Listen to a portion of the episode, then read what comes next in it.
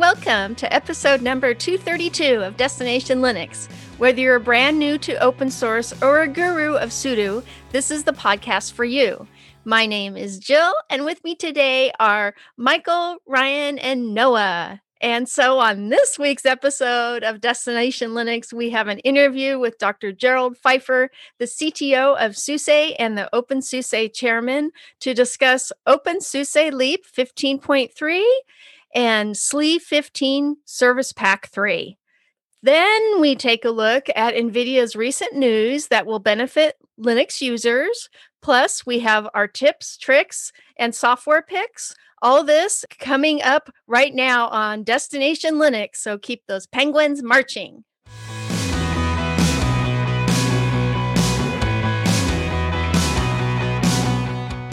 So, we have a quick announcement that we would like to let everybody know about, and that is on July 11th, a week after uh, the 4th of July, obviously, uh, is that we are doing a DLN extended after show hangout kind of thing where everyone is invited to join us and have a conversation and just you know hang out after the show. So mark your calendars and start promoting it on all of your, your social media and everything like that. We're going to be doing it on uh, 3 p.m. Eastern Time, right after DL. And we also have another thing that we're planning to do, which is going to be an even bigger event.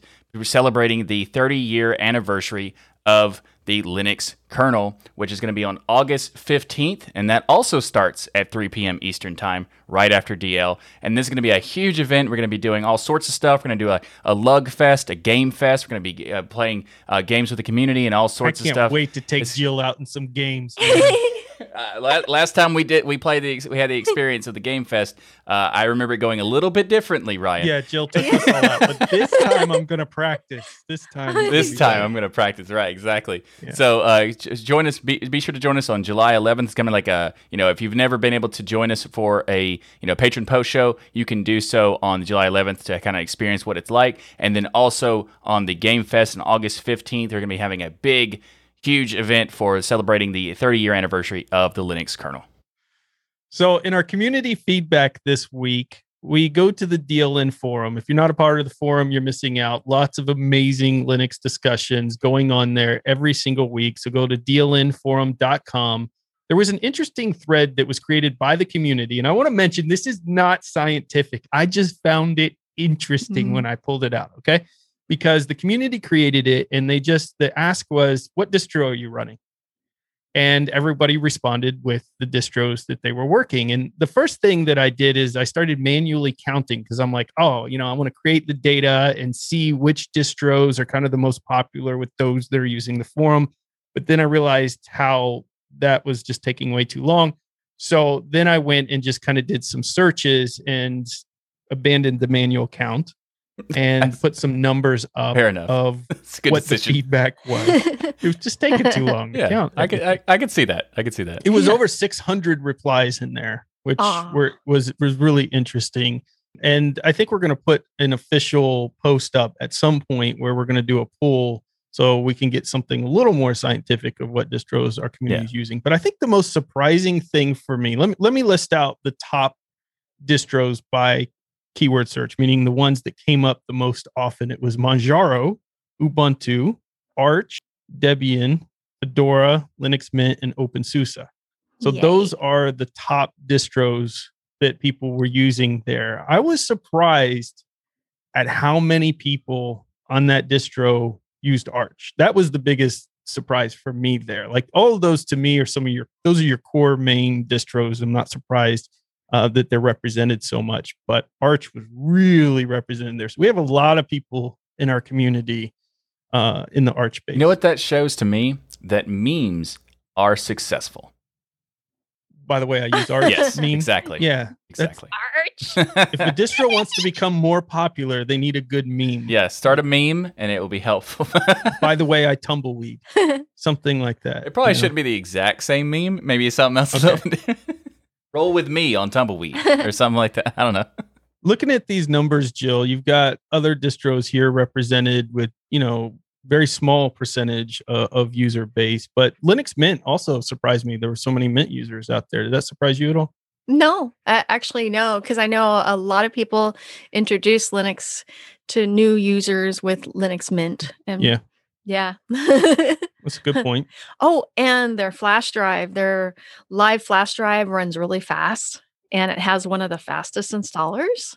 Yeah. There's there's a lot of uh, distros on this list that were it was really interesting to see, and the also the order of mm-hmm. what they were in, and like uh, I do think that the Arch, yeah. the amount of people who are using Arch is, is really interesting, uh, and also the fact that Fedora is you know climbing up that ladder, and uh, and also mm-hmm. again uh, just a real quick, not scientific in any way whatsoever, that is just we're just go we just thought it was an interesting thing to see because this has been happening over the past few months or so when the community just decided to create this thread and we just thought it was really interesting. And we are going to be creating a more scientific however completely not scientific uh, pro- poll to see if, if, like if we can kind of gauge more information. And people who are listening in the audience uh, we're going to be putting a link in the show notes. So if you want to check out and like have a you know put your uh, experience on it if you're not already a part of the DLN forum and haven't been able to contribute on this thread yet we're going to make a new poll and survey kind of thing so you can participate. And i would be would love to see you know what the experience for the, the destination linux community and audience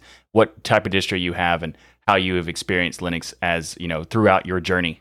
I'm going to make a shameless self plug here for linuxdelta.com. This is the one of the original reasons we put the site together was because it's it's sometimes it's difficult to rank or compare Linux distros together, right? So for example, mm-hmm. I might really like Ubuntu, for desktop. But then when I go to servers, I might use CentOS, or maybe it's an embedded IoT device that I'm putting on a Raspberry Pi. And so it's one of the things I'm going to set it up and leave it, and I'm not really going to touch it. And so for that, maybe I'm using Debian. And so it, it, I think it becomes difficult to try to compare and contrast um, what the advantages or disadvantages are of a given distro. And so sometimes that tends to skew things. Like, yeah, there are more Ubuntu machines. This is something Canonical says all the time, right? There are more Ubuntu machines in production than any other distro. Okay, but how many of those are just because it was by default and came with a thing or was started with a thing? Is that really what people are preferring on their desktop, which is what we ask when we mean what is the most popular uh, distributions? I'll just give a, a, a plug there for Linux Delta if you want if you want that information. Being able to present it in any way you want, so you can organize and say, hey, I want to see what the five star ratings for desktop or five star for server or five star for IoT and those kinds. Of things. What I like to do with Linux Delta too is to go in and actually read the reviews as well, so you get to see the nice kind of star rating for it, but I like to read their comments and see what the individuals of those distros find mm. particularly mm-hmm. interesting to them or why they love it or maybe why they don't like it. And that kind of helps me when I'm wanting to distro hop, kind of determine, well, they like it because of this, but that's not something I'm really looking for. But it's cool. A lot of people like it. So yeah, yeah, they I give like the reasons as to why. Yeah. So shameless plug, shameless plug for linuxdelta.com. Check that out. Hey, no matter how you communicate with us, though, we love hearing from you. It's you that makes the show great. You notice the feedback sections, the DLN forum, all, all of the community resources. These are all things that happen because of you, the audience. So we want you to get involved. the way to do that, there's a very specific recipe. You're going to have to stick with me. You have to get your mm-hmm. official DLN mug. You have to fill it with some coffee or my f- personal favorite, which is bubbly. Sit down at your nearest stool, send an email to comments at destinationlinux.org, unless it's a complaint about the show, in which case that goes to Michael at destinationlinux.org.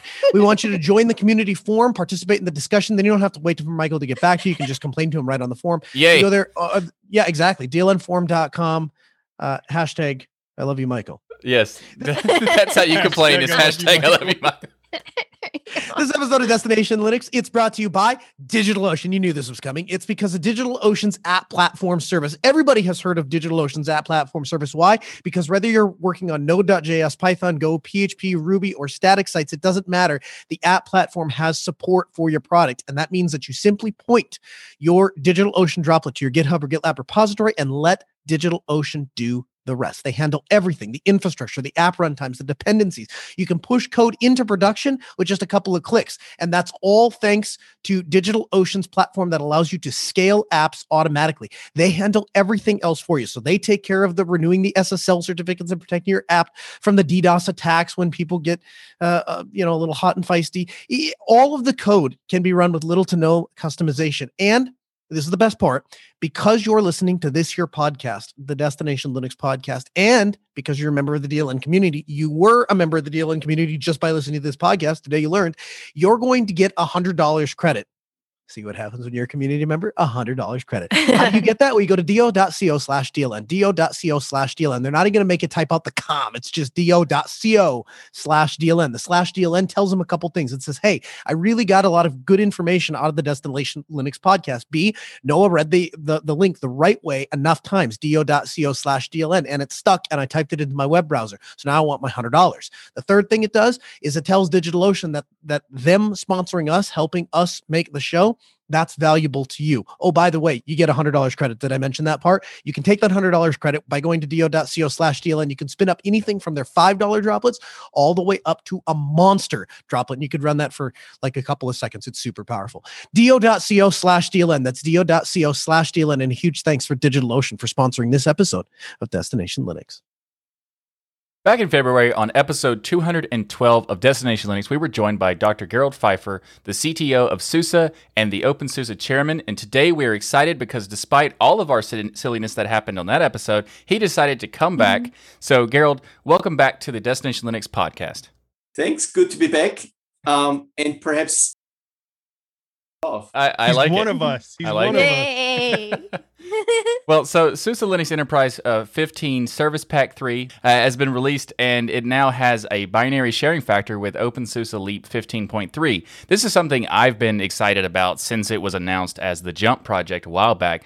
But SUSE probably has heard enough of my feedback for this, so I'm curious, what's been the reception and feedback from the community about this change? Super positive. I mean, and and define community, right? Especially when we're talking OpenSUSE and talking SUSE Enterprise, there's like literally lots of communities um, out, out, there. It's the open source users, it's current customers, it's people who who are starting to look into Linux, it's it's developers, and this bringing together is something that really resonates. And, and that's always nice. You know, you have a plan, you have an idea, you think this is the best thing in sliced bread and then you do it and maybe it works and maybe it doesn't. And and this one definitely looks like one that's getting the attention and getting the positive feedback and and and use that we we had hoped for. Actually how quickly do you know just out of curiosity because i know you've you've been in these communities for a long time you you've worked in these communities. How quickly do you know when you've made a decision that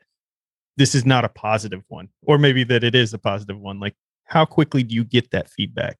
That's a tricky one. I mean, one one easy guess or one first sensor is when we actually anything we do on the SUSE side, um, when we talk with colleagues on the sales side or on the marketing side and share it with them, and they they become excited.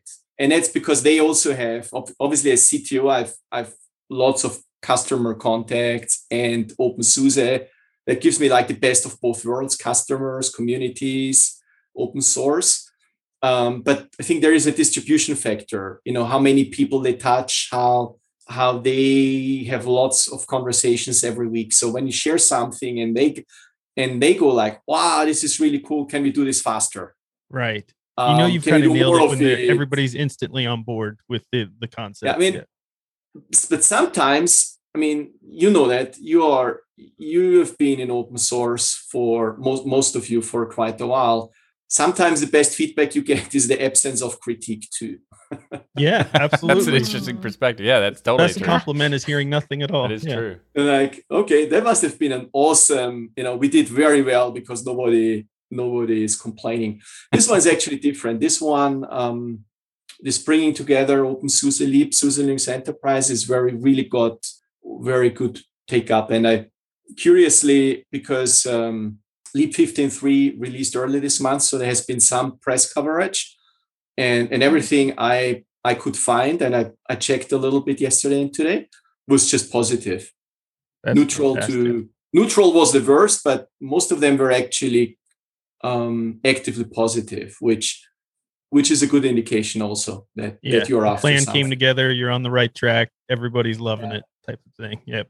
Yeah now that you know leap 15 and leap 15 sp3 are now both available to use and these two distros are even closer together yay than ever before tell us why these releases are noteworthy from a strategic standpoint for SUSE. I mean, open source and, and, and, Linux in particular has been spreading over mm-hmm. over the last 20 years, over the last, well, more than 20. But really, you know, on the commercial side, it's been 20 years and, and going. Um, and what that means is the use cases and the users become ever more diversified. I mean, geographically, um, from the, you know, there's Linux in space, um, there's Kubernetes in space, even to heavy commercial, very, very, you may or may not know it's it's using Linux, right? With Google, everyone knows they're powering the data centers with Linux, but many stock exchanges are using air traffic control, whatnot. One tricky part then becomes can you can you have one size fits all? And so there is a plethora of Linux distros on the one hand, but there's also Linux existing Linux distros or the, the bigger, more mature ones need to become more flexible, more adaptive. And so maybe you take the same distro, but it's a it's got a pattern where you can really shrink it down to put into an IoT device, or you run a mainframe or a supercomputer on essentially the same thing. So that is a technical issue. That's a technical factor. The other factor is the people using Linux have become more diverse. And so there is hmm. obviously there's the IT departments and there is the community people um, who do that in their spare time. But what we are seeing more and more, especially now that um, with all the container adoption, because frankly, you know, container, who runs containers on something different than Linux these days? It, it mean, it's really the a very small minority. And so what we have is developers, and sometimes they they sit a little in between because if you're a developer, do you want to start and getting enterprise subscriptions where you know you need you get 24 7 and, and all those things but you need to purchase. And so there is a step there is an investment there is there is a process if you're in a company or do you just want to download something right? And so um, part of, of the exercise then becomes how can you bridge that? How can you still offer an have an enterprise offering on the one hand but makes things easily available for developers? Mm-hmm. and when you develop something and you then need to bring it into production to make that easy. So that it's not like oh yeah we developed it on here but now we need to test again and rebuild and make changes so that it can get in in, in, into production. And so finding a way where you spend is not just technically but from an access perspective a contribution perspective from you know the developer in outer Novosibirsk to to the guy who runs it in his data center, and you can use the same bits and you build it once and then you deploy it here or you deploy it there. Um, I think that that's a real um, that's becoming more and more important. I think and that's, that's what really ultimately brilliant. I think one of the, the way that you're representing that because it, it's mm-hmm. to me it's even a digital divide issue. So in, in one case you have a kid who may be growing up and wanting to get into the server world, wanting to understand how to build these containers and clusters and things, but they can't afford a license for these more expensive uh, operating systems. Uh, or ones that require a license for you to deploy them to have a real world experience with. Even somebody, though, that's not a kid, an adult who's growing up, they want to change careers. They want to get into server administration. They want to get into uh, learning about containers and these things. They now have a platform that's completely free that they can go play on, experiment on, build on, and have real world education on that they can then apply in the workforce later down the road because of combining things like this. It's it's even further than the technology standpoint. I think from a digital divide standpoint, it also brings the community and developers and anybody who wants to one step closer to that. Yeah, you remove barriers. You re- remove technical barriers social barriers wherever barriers are let's bring things together and communicate right? Because this is this is also about community in a different way and this is about collaboration. And that's what i in this particular case find so exciting. It's collaboration goes both ways. It's working together. Is like we provide this and if you look at look at leap and and SUSE Linux Enterprise then the, the lower half of the cake, if you want, comes from the SUSE Linux enterprise side, and, and the upper half of the cake mm-hmm. comes from the OpenSUSE side. Ultimately, it's the same cake here and and and here. So whatever you want to run on that cake, and that's where the, the analogy breaks down a little. No, it's just different icing. That's all. That's whatever you want to run on top um, finds the same environment, right? And yeah. that's and yeah, giving the kid giving the kid the opportunity to experience something that's essentially what they could then um, then use at work later on. I think that's great, but also you know making something that's really enterprise enterprise class ready, but rich at the same time, available to people who are not as geeky as we are. Right? I mean, I've I've heard all of you use different Linux distros, and more so on the bleeding edge, uh, which is totally fine for you. It's I'm doing this. I'm running Tumbleweed. Yeah. Um, but but you know, for like persona family, having something that's a little bit more consistent over time, that's a little bit more predictable, that has a long life cycle. I mean, a life cycle of depends on how you count it, but 60 months and longer is a good thing, you know, because for you, if you go to a new version of something overnight, you do an update and it changes a little, you're excited because I've I know I've listened to the podcast. Yeah you're excited, like, ah, this is cool, or oh, wait a minute, this is broken. I'll tell them.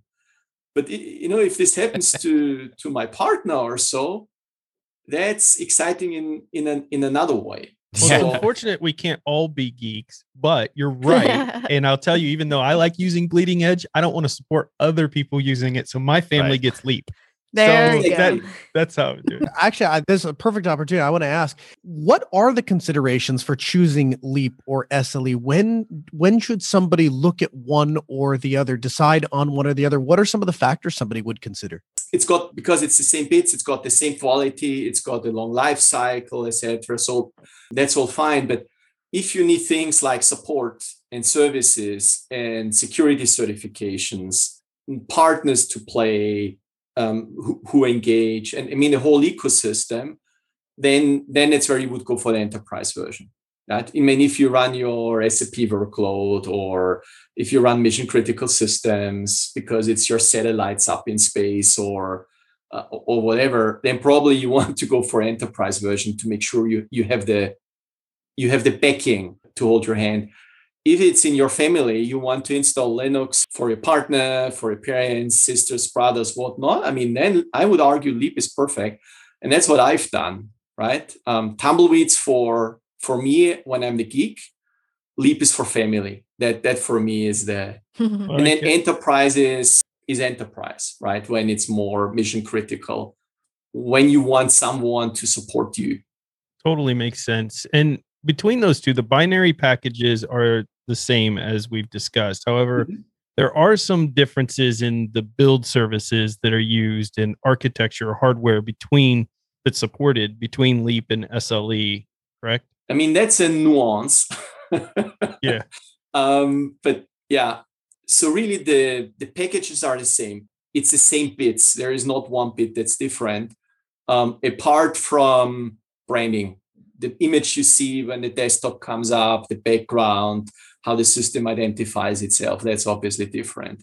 Those components that come from one side are literally copied to the other side. So from the from the OpenSUSE side into the enterprise side for the upper half of the cake, they are made available in a separate repository. And, and the lower half of the cake, which is SUSE Linux Enterprise, is copied into the into the build service for for OpenSUSE. And then you know the sprinkle and and the branding is put put on top and some system defaults are maybe different um, and then it's just built inside or outside where outside means um, in in the open open source environment. I mean one way to look at this is i just realized it's like you know you buy from ikea and you get all the components and they're literally the same. And then you assemble them here and you assemble them there. And I mean, you get exactly the same result modulo maybe the, the cover is a different color or something. But but it literally is the same. So when we talk about the hardware support, because I'm a big hardware person, I'm a huge hardware geek, and one of the things that I've been a proponent of mm-hmm. for hardware is, of course, more hardware support. in the in the Linux realm, and it's gotten so much better. But is there a difference in like for enterprise, maybe you know somebody pays for certain drivers or certain things to get implemented in the enterprise version that is supported from a hardware standpoint that's not going to make its way into Leap, or, or is that the same as well? Same. If hardware is supported on the enterprise side, it's supported on the Leap side. Love it. In fact, in fact, with 15.3, uh, it's not just x86, AArch64, so ARM64, um, and and Power. It's even the mainframe bits are now part of Leap. So there, oh, there's wow. been some volunteers who were interested. So I said, yeah, if you want to, if you want to use the mainframe bits, be welcome. And so Leap um, Leap is now available on on s390x is is the is the name. Wow. Um, Did you notice how during the mainframe portion, Jill got all excited and was like, "Oh," because she's probably one of the few users that actually has a mainframe as a consumer. So yes. and uh, s- speaking of that, real quick, uh, Gerald, um, I know the European Space Agency exclusively uses uh, SUSE. So, nice. so I know that you you have to have some compatibility there with their special hardware. so what we do, it's actually a good point. What we do at SUSE when we do anything special, and, and sometimes it happens, there is special hardware, is other requirements that come in. We always, that's actually a policy we have in inside um, of, of our engineering organization we always develop them in the open. We always offer them um, to contribute to the upstream projects, and then we make it we make it open source and we ship it. And so there is nothing we're holding. Awesome. Um, oh, there's cool. nothing we're holding back. That's Yay. that's that's really something. Um, I think this op- this level of openness is something I care about quite a bit.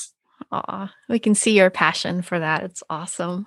And uh, another question I have is what are some of the other changes that have occurred in 15.3 and Service Pack 3 that you are most excited about? you know, I said, as, as I said, I'm I'm not using Leap myself because I'm I'm more to the left on the geeky spectrum or to the right. I'm not sure how that spectrum goes and, and really the mature for this distro for this release the mature the maturity of effort has gone into bringing those together um, because there were differences there were things that were merged from OpenSUSE into SLE there were things that um, were merged on the other side so to bring them really really together i mean there's things like there's a completely new xfce for mm-hmm. example mm-hmm. which i know some of you are using i yeah. I heard that. Um, you know we keep we keep rolling things like libreoffice. There's a lot of machine learning packages that we contributed because it's something we see as one of the bigger trends um, both on the community side and the enterprise side. So that's where we ensured we just added added to the mix etc you know we have this saying after the release is before the release. So we actually have started on the planning for 15.4 and, and service pack 4 and that's probably going to be in terms of features um, an, an even richer release. So that's that's going to get a new kernel version. That's going to get all new kde all new gnome. There's always the balance right? Which means when when we're making an update for family we probably need to stay for coffee um, or, or tea and make sure they log in and they find everything.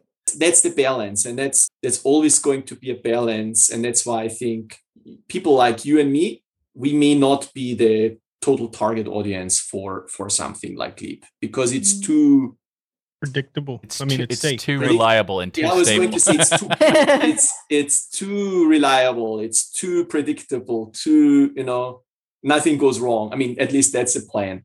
yeah, absolutely.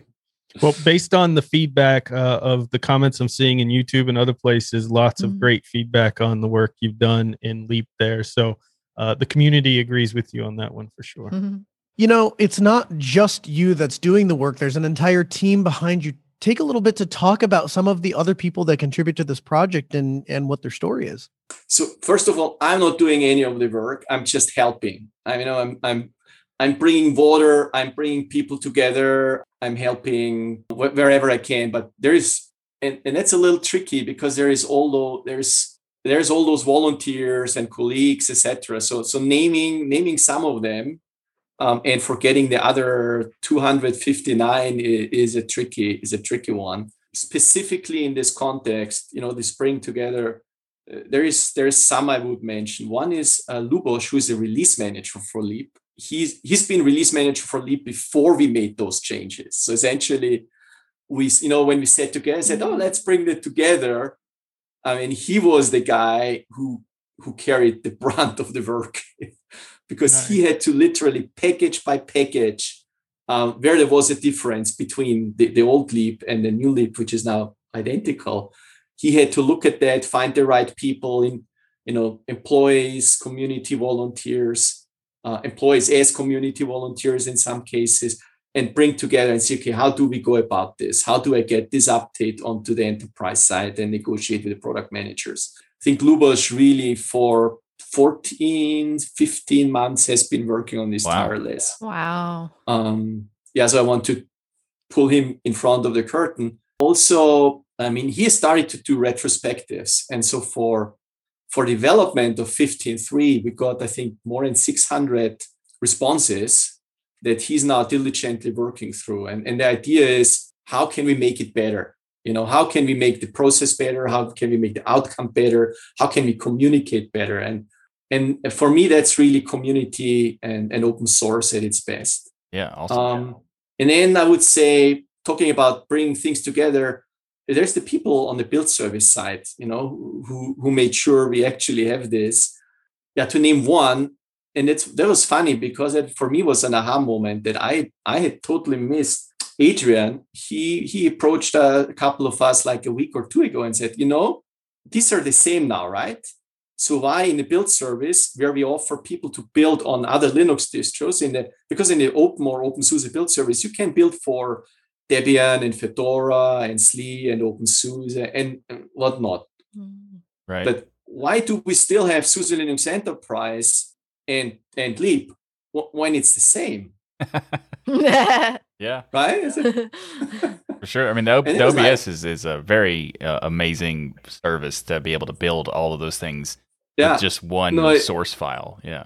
And it's one of the strengths. And, and Adrian and, and Dirk was another one who helped really with this um, with this rebuilding. But when he then came and said, you know, why do we build everything twice now? Why do they have to build it for SLE 15 SP3 um, and Leap 15.3 when it's the same? and so now we've got a problem which is the biggest problem in open source, we've got to find a name. because we agreed, yeah, let's merge this, but now we need to. Um, and I think we're um, what we're going to do is probably doing like a, a public call for call for votes. So there's a ah. number of names that have been proposed, and now we need to see, you know, is it Sleep 15? which is not going to be, I hope. Might not. That yeah, might not be the no. best approach. um, is it Code 15? Is it SUSE 15? Is it um SUSE Studio? SUSE Studio. Yeah, oh, maybe. Michael. We'll, we'll see. But that's a good problem to have. But it, it it shows that you know once you start this journey, and that's what what makes me so so happy and excited. Once you start a journey like this, and you have all those clever and motivated folks, there is always another step, right? You know, we thought we were kind of done, and then then this one, and I'm sure we'll do this, and then there's mm-hmm. another logical step. And how can we become better in opening things up? How can we become better in communicating, in, in working together? I appreciate so, so, much you bring in the names of some of those folks. And I know there's hundreds, yeah. so we, we would have to roll credits like Star Wars probably. oh yeah, forever. Everybody on here, but th- there are people who who work on some major you know things that that stick out in these projects, and um, I just want to thank them too for all their incredible work that they're doing. So big shout out to all those folks that made all this possible. Oh, yeah. I think it's awesome. Mm-hmm. Yeah, absolutely. And also not even just the the, the jump, sleep, uh, leap stuff, but also all the work going on tumbleweed. And speaking of tumbleweed, I wanted to bring uh, you know more of the conversation towards tumbleweed because we talked about it a little bit in this. And for those who are not familiar, uh, tumbleweed is the great rolling release option that OpenSUSE has. And we know a lot of people in our audience are curious about tumbleweed, so we wanted to talk about it. So, how does tumbleweed fit into the equation? And also, can you settle a debate between myself and Ryan? If a rolling release is always moving, does it ever truly make a release? Or is it a Schrodinger's distro type of situation? Inquiring minds need to know. Right? I think, it's, I think it's necessary. Is, the answer is yes. And I'll tell you which yes in a second. How does tumbleweed play into that? I would say it's, in a way, it's the source of eternal youth. Um, because this is really when there's new upstream versions, when there's new things that SUSE engineers drive in terms of file system structure or installation or whatever. This is where it happens and so this is where you know this is where you are at the front of progress if you want. Um, or this is where you always get new things then then finds its way into into into leap or SUSE Linux enterprise.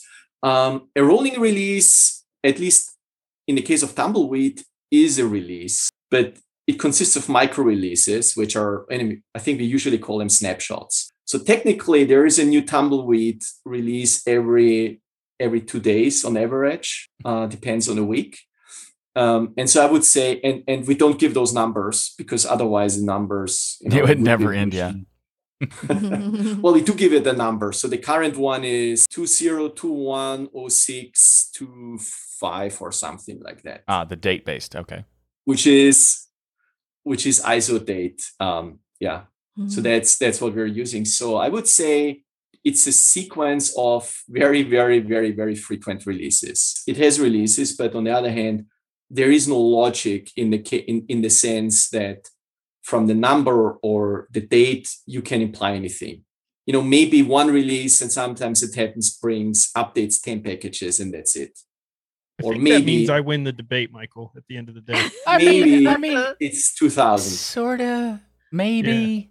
I mean, like I won. okay, sure, there are releases, but what about the whole concept of like an individual release of the snap? Okay, sure, we win. Fine. Yeah, I won.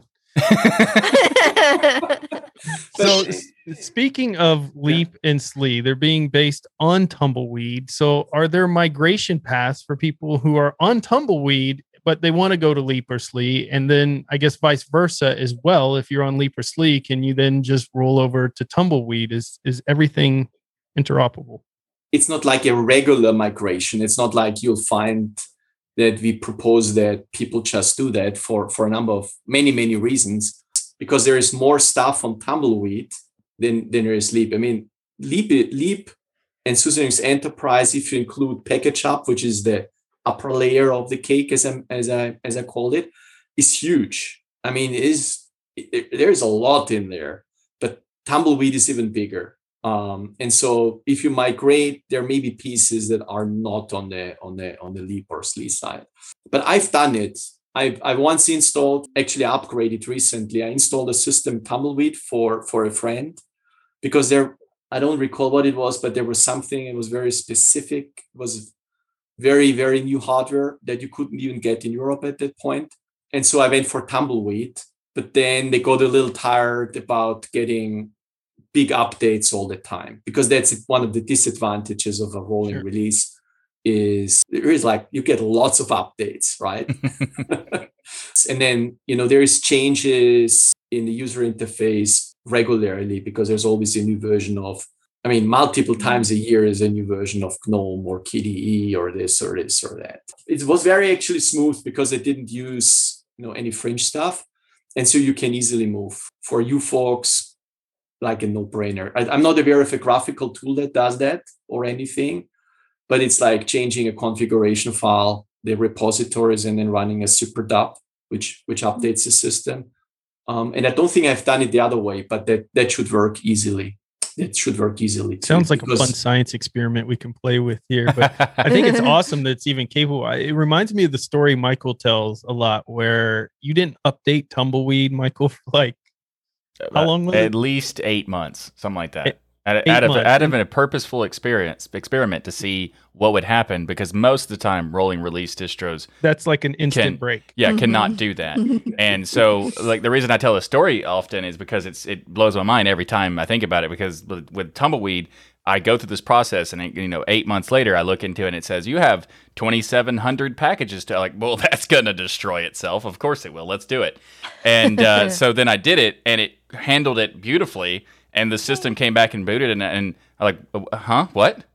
It worked. What is this magic? it's like, yeah, exactly. What is this magic? There's no magic. There's just a lot of diligence when you do the packaging. Very careful package reviews. I know the Tumbleweed review team they are really diligent and there's a lot of automated qa with open qa we are doing on this side by the way i side with you um, i think it was ryan when you when you said that on the podcast i think ryan was it ryan who said oh yeah i'm doing this with arch all the time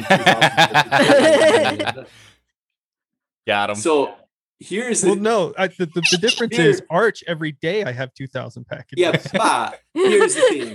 Here's the thing it's not just the number of packages because if you you know if you go from glibc xy dot three to glibc xy dot four and everything rebuilds then you've got 2000 packages or you make it just a, a key library changes a little bit with a security fix and a lot is rebuilt that's also 2000 packages but nothing has changed really in terms of configuration or dependencies, etc. If you let it sit for eight months in a rolling release, that's a lot of version changes, dependency yeah. changes, Absolutely. build change. I mean, configuration changes. So to survive that is a bigger feat and I'm not saying what, whatever other uh, distro can't do that, but I'm saying surviving that is a bigger feat than just measured by the number of packages. Oh yeah. All right. So Michael yes. gets one argument win. I get one argument win. We're back to yes. the start here. Yes. this, is, this is a new battle apparently so that we, we have. got that settled. yes. Thank goodness. So, uh, Gerald, for those of us who are fans of OpenSUSE Tumbleweed, uh, what are some of the exciting things coming? you know, I can't really name just one. It's it's just this ongoing, it's this ongoing stream, which which is even for me surprising um, regularly because folks are working on this. I mean, all the time. We definitely, I definitely see lots of more machine learning stuff coming in. Um, I know the GNU Health people they actually had a push into Leap, which which I ah. find really you know in times like this and in general, I think that's a way where open source can spread from what is more infrastructure and, and broadly used applications into more very specific and vertical. And I think healthcare is a very mm-hmm. is a mm-hmm. very good example where I, I can see a lot of benefits for open source, you know, and the transparency and the security that comes with that. Oh, absolutely. Um, obviously, yeah, new versions of everything and containers. I know on the SUSE side, but also on the community side, so it's just, you know, everything that has a container label, new Kubernetes, etc., is ways of managing and scaling containers um, is is something there's a lot of focus on. Um, yeah, that, that is awesome. So we were talking about magic, and it just kind of gave me a, a, question I wanted to ask, and that is, if you had, it's it's like kind of a, a game experiment, you know, whatever. If you had a magic button that let you instantly make an enhancement or change to SUSE, OpenSUSE, etc., what would you have at Abracadabra? this Such is a, quote. I used this in a press interview a couple of a couple of months ago. I used a- a- abracadabra. I'm smiling. Um, if I had a wish, I would ask to get hundred vouchers for for issues that I could get changed. You know, bug fixes, features. give me give me a voucher of hundred things because I will tell you. Mm your CTO at SUSE or your chair of OpenSUSE, you still need to pick a number. life is hard sometimes. You know, because if it's any, any anything more on the community side, I have to beg, plead, argue, convince, whatever. See, I thought you had a special I've backbone or something. I will tell you, I've sent chocolate to get things changed. Yeah. Um, and on the SUSE side, it's always uh, who is the customer? You don't have a customer. You're the customer. It's like, nah, take a number. uh, but you know, not as not as selfish in a way. I would say is I really wish OpenSUSE would get more of the attention, the publicity that I think we deserve or it deserves. Because I think OpenSUSE and the technical feats and the quality and the community is much, much better than I think the attention we sometimes get. I would agree and with that 100%. I, we, we've talked about it on this show that it it amazes us that the incredible work that's done over there from those teams, the stability, uh, the fact you have a rolling option, right? Um, because that was always a big deal for me, uh, with always being on rolling hardware upgrades, as Michael calls it. Uh, you know, I think it is a distro that doesn't get enough attention, but I think the work you're doing here, you know, getting out in front of the community and things is helping with that because I'm hearing it more and more and more. So um, that getting out in front of the community, kind of outside, I guess, in a way, outside of the initial community that you work with every day and out into the open and public, I think it's going to go a long way because anybody who gives SUSE projects a try are going to love it. So, yeah. Yeah. I mean, there's a lot of stuff that's just amazing. Like the OBS, we talked about that. Like the Open QA system blows my mind every time I, I, I do some tests with it. And you know when I first saw the open the open QA system and I saw that it was doing all these automated tests and then and then it showed and it created videos to demonstrate what the test did. I'm like, uh, what? this is what? That's so cool. No, it is, and and actually, thank you for for giving some some attention and helping you know helping spread and and you know I know you you promote different distros, which is totally cool, but I think actually doing that sharing you know this is this is cool here this is cool there um, give this a try because of and i think that is really that's really important because that gives different communities different projects just uh, the opportunity to be heard and, oh, and yeah, used, absolutely. Right? And, and, Tumbleweed has helped me win so many arguments as a fan of rolling releases when they're like, yeah, but rolling can't be stable. I'm like, let me introduce you to Tumbleweed, my friend. And let's me win a lot of those. So I love that work. So on our last question, what's next now that OpenSUSE Leap and SLE are flowing from the same pipeline? Yeah, as I said, I think on my first week at SUSE, the, the first one of the first lessons that I got was after the release is before the release.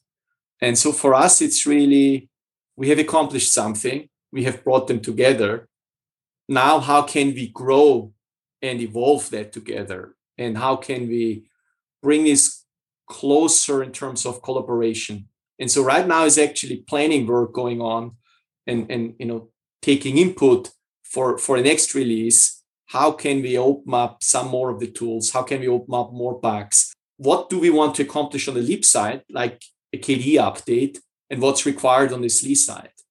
What do we want to drive on the SLE from the SLE side, contribute from the sleep side, for example, new kernel version, what may be required on the on the OpenSUSE side. And and for me, open source is only half about the bits and the technology. Um, and, and the other half is always is the communities and the collaboration and the ability to influence and the transparency. It's it's those attributes. And and growing you know growing the enterprise side and and the community side the OpenSUSE side the SUSE Linux enterprise side together I think that is when we're you know that is when we're going to bring this to the next level. Um, and then again and again. So for me it's really that that's what excites me. I mean and that's I can tell you that's not always easy because there is constraints there is you know considerations there is personalities. Yeah. Um, but to me I'm, I'm seeing this in progress and and i think for me that is that is the full story. And then if we have if we if we continue to evolve on that front and we continue to drive the technology anyway best distro ever.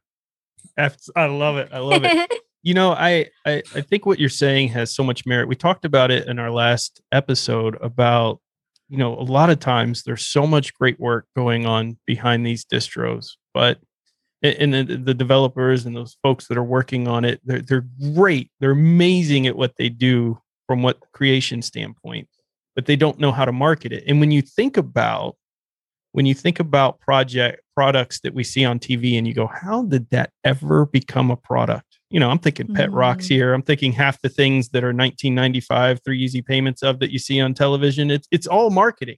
Someone may have had a way more brilliant idea to solve a problem.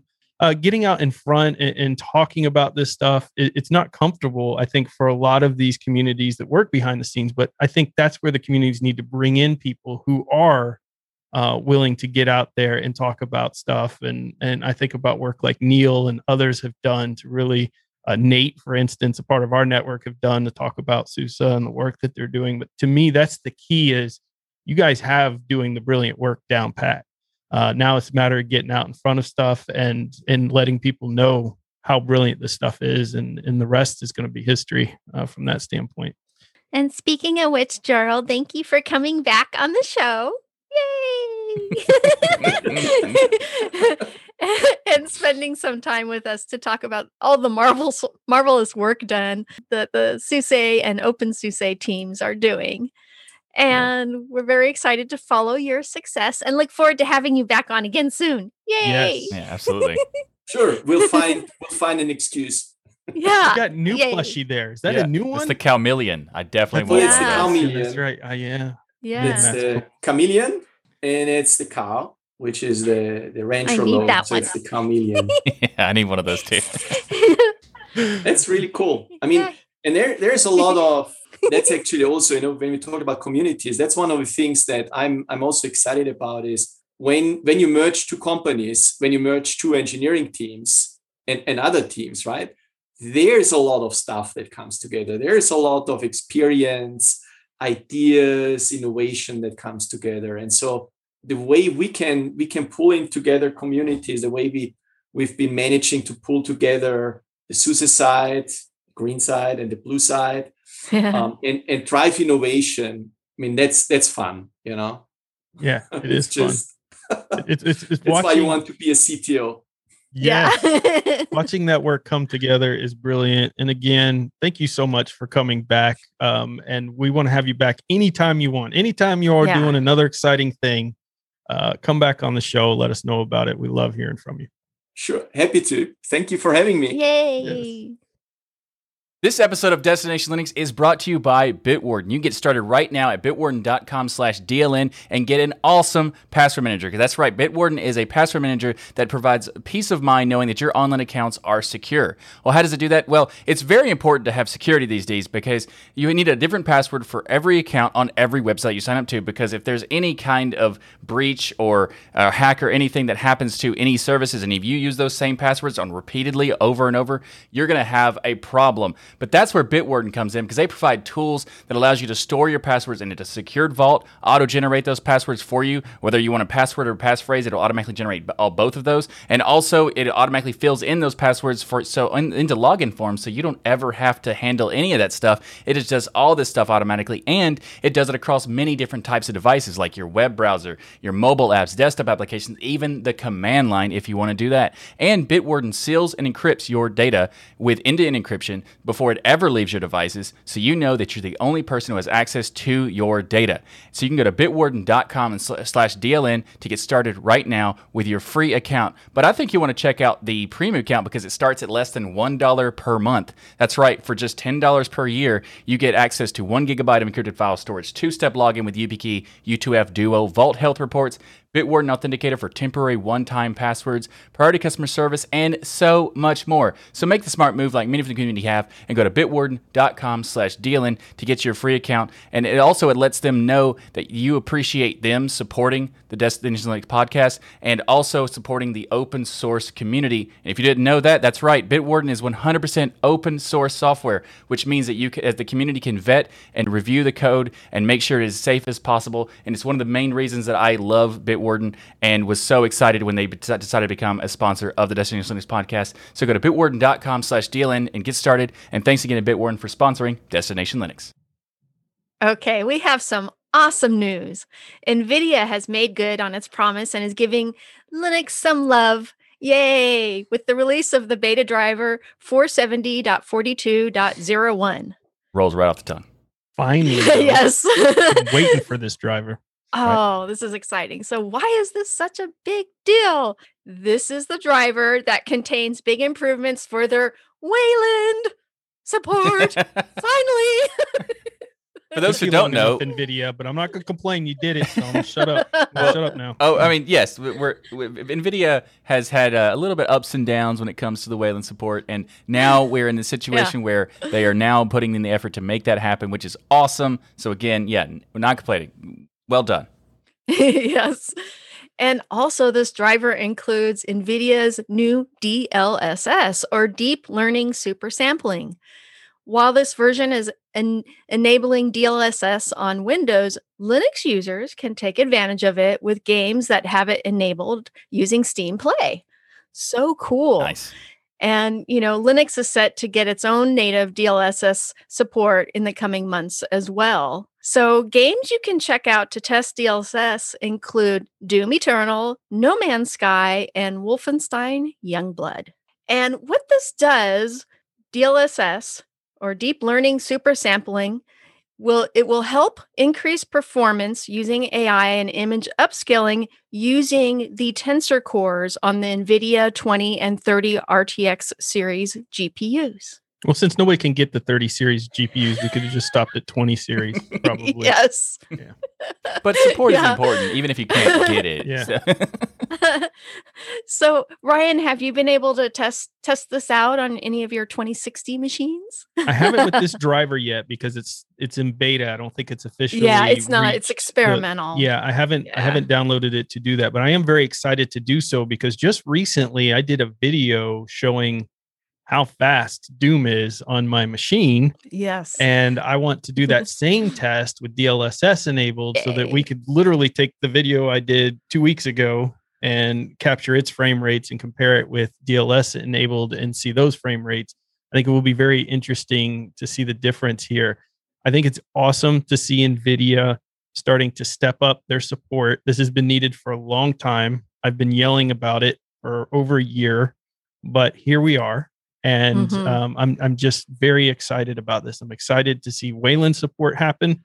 It's very frustrating because I've been mm-hmm. stuck on. It's not frustrating. I'm stuck on the Nvidia platform, but I haven't been able to upgrade. I haven't been able to try out anybody's new GPUs because they've all been sold out. But being on Nvidia, not being able to play with Wayland and try out the new things in Wayland is mm-hmm. frustrating. And so seeing this allows me uh, some hope that in, NVIDIA is going to keep this up and we're going to have more and more support in, in Linux long term, much like Intel has done and, and AMD has done. Yeah, it's not about like he's he's not saying that he's disappointed mm-hmm. by he still never use Nvidia. It's disappointing that he has to still use the same thing that he already has.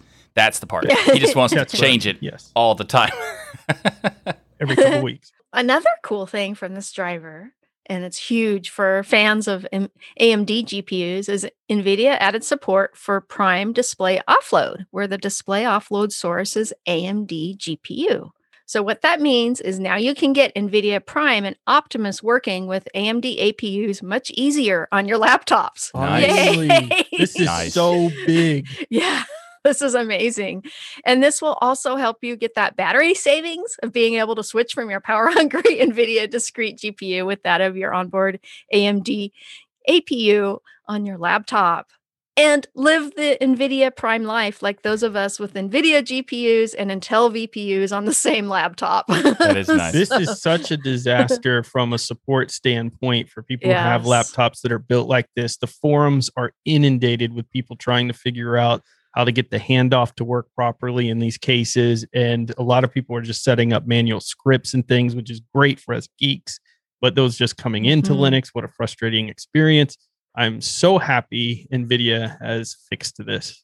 Yes. Yeah, that is awesome. And also, speaking of the, the new thing that the NVIDIA announced with like the DLSS, someone in the chat mentioned something I think is very important. First of all, you can try it out in Fedora right now if you want to, Ryan. And also, based on DLSS, uh, they also said maybe that could stand for the Destination Linux Superstore.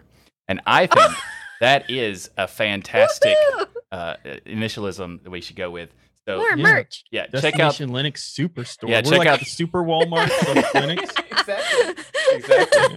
so check out the the Destination Linux Superstore at dlnstore.com if you want to check out some swag wow. and stuff. need to get you to change that heading right before uh, the end of the show, Michael. All right. So, in our gaming news, so you, have got this incredible new driver. You want to do some gaming on it. One game you want to check out is Pulsar Lost Colony. If you're a fan of games like No Man's Sky, which I, by the way, mm. loved that game back when everyone was talking so much hate about it because I never listened to what the developers promised. So when I got the game, being completely ignorant to all the promises of what it was going to be, I put it in and played it, and I was like, I think it's pretty cool. And then I looked at the forums, I'm like, oh my gosh, people hate this. But I'll tell you this about those developers. They spent a lot of time on No Man's Sky, also fixing all those, and now there's a lot of fans of this game out there. But if you like those type of games, Pulsar Lost Colony is another one to check out.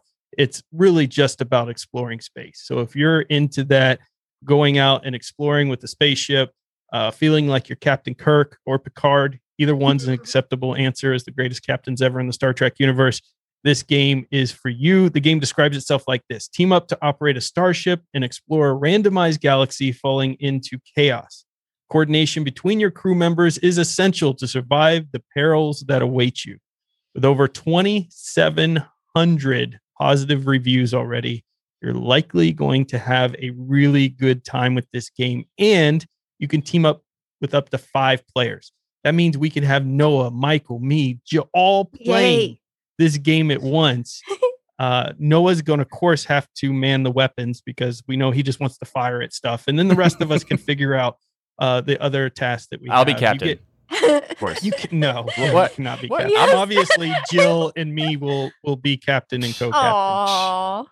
You're going to be the janitor, Michael. Uh, no, that's that's not how this works. I, or I, chef. You could be the hey, chef. he's our chief engineer. Yeah, I mean, I mean that's that's slightly better, but I mean, I, but when I, when we you you mentioned we weren't covered on the show, and I was like, uh, I'll I'll check this out. It was instant like it's it's like a Star Trek thing. Uh, yeah, yeah. Let, I yeah. want to play it now. Hey, Ryan, can we play it right now? We want to stream it? You want to stream it? You want to stream it? He's like, calm down. We, we're we're gonna get to. we'll get we're gonna yeah. get there. like, well, me but, and Michael have we been doing pop up streams lately, so you yeah, better be paying have. attention to our channels because we may just pop up and be playing this. Uh, Michael's going to be the janitor or captain, chef, and captain. I will captain the ship. Captain you have offline single player mode, customizable AI crew bots. We could probably have a bot. We can name a bot after you, Michael, if you want to. well, as long as it says captain. After all, it's Michael AI. So, it's Michael AI know. bot. Yeah. We can play with the AI bot. You can teleport to other ships, loot planets and stations, board enemy ships, VR mode with motion controller support, which was really cool as well. And it's on sale right now on the Steam Summer Sale. So if all of that sounds interesting to you, you can go pick it up mm-hmm. for a mm-hmm. deal. I like how in the in the chat we got someone saying he could have it be the chief sanitation engineer. I'm like great, chief sanitation. perfect. oh. he takes out garbage. Perfect. And so, Noah can go photon torpedoes away. I'm fine as long as I can shoot someone. I'm like, gonna, you know, that was get on any graphics card. It can be. I just doesn't matter. Yeah, that's perfect. That's perfect. I'll be captain. All right. Anyway, also uh, something you want to be captain on. You can be a captain of software building with the software spotlight we're going to cover this week, and that is the Open Build Service. So the OBS, the Open Build Service, is something that the OpenSUSE team and SUSE make where it is fantastic. It lets you make oh, be able to build multiple packages all from the same spec file. And what I mean by ultimate, multiple packages, I mean you can build use this to be able to build packages, of course, for SUSE and OpenSUSE, but you can also use it to build uh, packages for Fedora, Debian, Arch uh, Ubuntu, and many, many other distributions. You don't get any more community than that. yeah. They, they they have a service where you can build the packages and have it for whatever distro you want, basically. And also, in addition to that, it's not just packages for the distro for the distros. You can also get uh, build uh, image based pack uh, uh, container packages and stuff like that. So you can build stuff for Docker. You can also build stuff for Flatpaks, app images, and so much more. So check it out. Build.opensuse.org. Of course, we'll have a link in the show notes. But the Open Build, Open Build service is just an amazing thing that the SUSE team has built for the community. And I think that if you are interested at all in building software and doing packaging, you would definitely want to check it out. We our interview has maybe amped you up to try OpenSUSE. And if so, perhaps you want to check out what additional packages might be there. You can do that with the additional package repository. It's called Packman, and it contains the largest external repository of open uh, OpenSUSE packages. Essentially, there are four main repositories: Essential, Multimedia, Extras, and Games. So to enable this, you simply launch YaST, go into the software repositories, click on the add, choose the community repository, and search for Packman. P A C K M A N. You'll have access to the plethora of community supported packages to enhance your OpenSUSE experience. Give that a shot. If you'd like to learn more about getting, just getting started with Linux, then we invite you to go back and listen to our past tips and tricks segment where we covered practically everything under the Linux sun. Well, a huge thank you to everyone for watching or listening. However, you do it, we love your faces. And if you want more content like this, you can become a patron on Patreon or sponsors and they get to be behind the scenes in our 650,000 square foot virtual stadium and get perks like unedited versions of the show, live recordings of Destination every Sunday, and they get to hang out in in chat during the interviews while we're doing the show, make fun of Michael. You get to do all of that. I mean, that's the biggest perk and you get to come and hang out with all of us. So consider becoming a patron and getting all of those perks. It's also apparently a perk of the show, show being a host on it to be able to do that too. Yeah, that's true. Yeah. show up. In addition, every Sunday at 1 p.m. Eastern, we're now live at dlnlive.com. The best part, everyone is invited to watch the Making Fun of Michael each and every. No, I'm just kidding. We're recording at Destination Linux each and every week. Hey, we can't wait to see you in the show. And also go right now to the DLN Superstore, the D, the Destination Linux Superstore, or DLSS or whatever, the, the DLNstore.com where you can get swag like t-shirts, mugs, hoodies, stickers, aprons, backpacks, all sorts of great stuff. And especially the, the mugs where you can put the spice of life, aka coffee, or that thing that they like, bubbly, whatever. Bubbly, you can put yummy. that in there too if you want to. But go to DLNstore.com to check out all the great stuff that you can get for the Destination Linux network that is including uh, Destination Linux podcast, also Sudo Show, Hardware Addicts, Ask Noah Show, stuff like that. All sorts of great stuff at the Destination Linux network store, DLNstore.com. And yeah, we have so many awesome shows here on the Destination Linux Network. We have the Sudo Show, the Ask Noah Show, This Week in Linux, the DasGeek Channel. We're all dabbing. Yes. DLN Extend, Hardware Addicts, GameSphere, and get your Fedora hat on with our latest show, the Fedora Podcast. So go to destinationlinux.network and subscribe to all these shows to keep those penguins marching and the full Monty of Linux and open source awesome sauce. Everybody, have a wonderful week. And remember that the journey itself is just as important as the destination. Thanks, everyone. nice. I also like. Uh, I love. I love how you have it. Like, the people who are listening to the audio in the video version. She has a, a, a, a geeko marching across the th- screen. It's fantastic. Very cool. Everyone in the patrons, turn on your mics. Turn on your video if you want to yep. chill and hang out with us. I think Gerald's still here with us. Yeah. Awesome. Thank you, Gerald, for hanging out as well. and those on YouTube, Twitch, wherever you're watching, if you have questions or anything, shoot them out in chat. We'll ask away for you. Yay.